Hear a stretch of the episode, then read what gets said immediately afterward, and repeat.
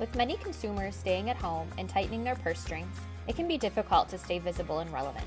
KD Pro Video wants to help local businesses like yours communicate with customers better by providing affordable and professional video production services.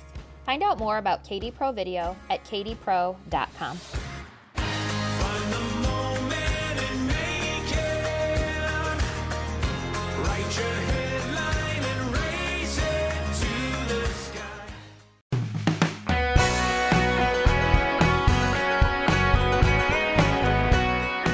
Hello again, Alan Neuschwander for Mason County Press. Here today with you with another edition of The Scoop. I want to thank our sponsors who make this possible, West Shore Bank and Betten Baker Ford. Here today at the Western Michigan Fairgrounds in Ludington. This will be the site of the annual Medication Take Back event coming up November 7th from 9 a.m. until noon. Joined today by a very special guest from District Health Department number 10, Katie Miller. Thanks for joining us today, Katie. Thank you.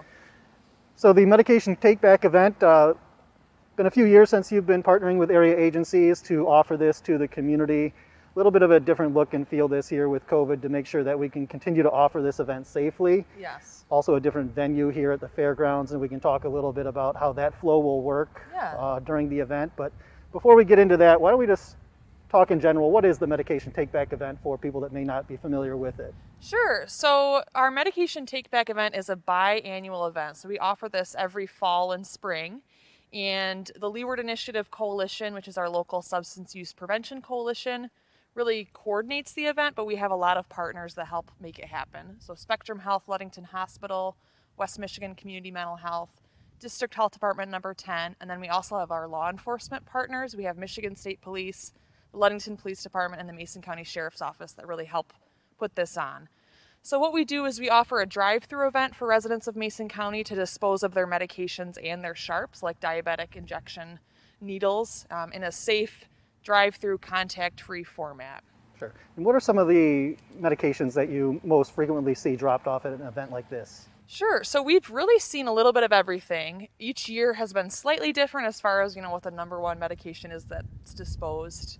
We see a lot of opiate medications, which include painkillers like Vicodin, Percocet, things that are prescribed maybe for a surgery or a short time procedure recovery that people have in their medication like their medicine cabinet at home or something they need to get rid of that. So we see a lot of opiate medications.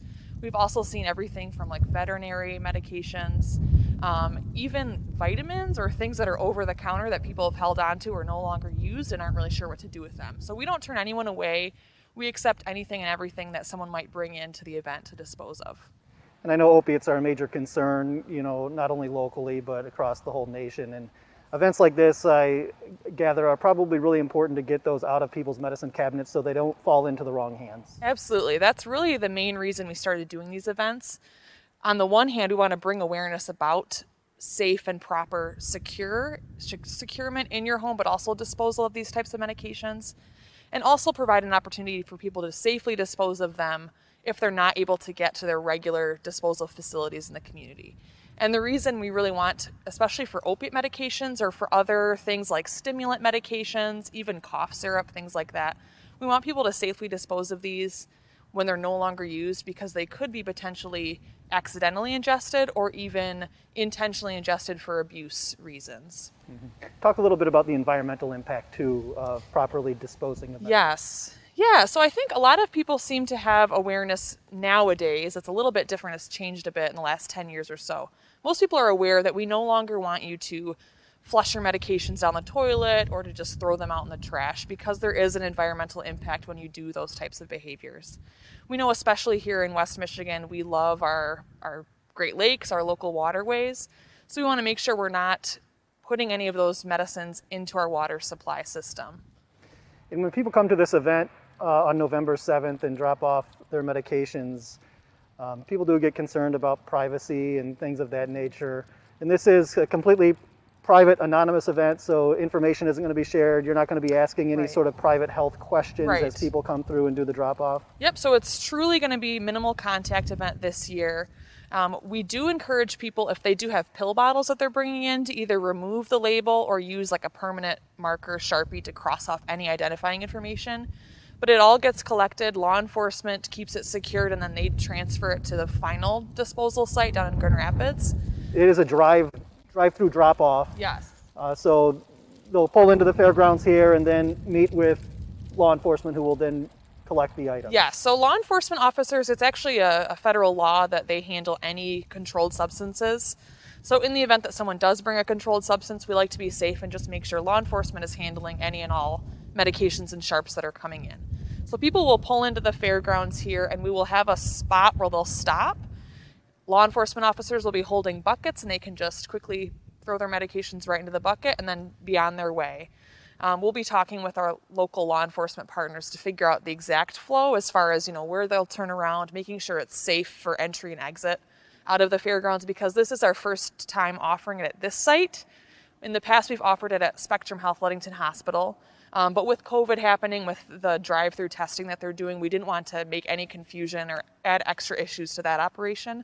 And we also thought that the fairgrounds would be a nice, more central location for our whole county to access. Sure, sure. And it's, it's you know, good that you're providing the opportunity to offer this for a few hours on that Saturday, but obviously not everybody may be available during that time frame. What are their options if they can't get to the medication take back event sure. on that day?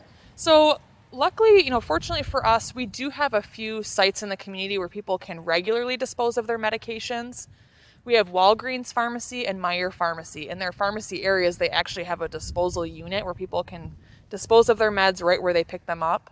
Um, we also have law enforcement facilities, including the sheriff's office, the Ludington Police Department, and the Scottville Police Department, that have large, they're actually red for law enforcement disposal bins right in their entrance areas. So for the sheriff's office, it's right near the jail entrance, and then for Ludington and Scottville Police Departments, it's right past the entry in the main like lobby area where you would go.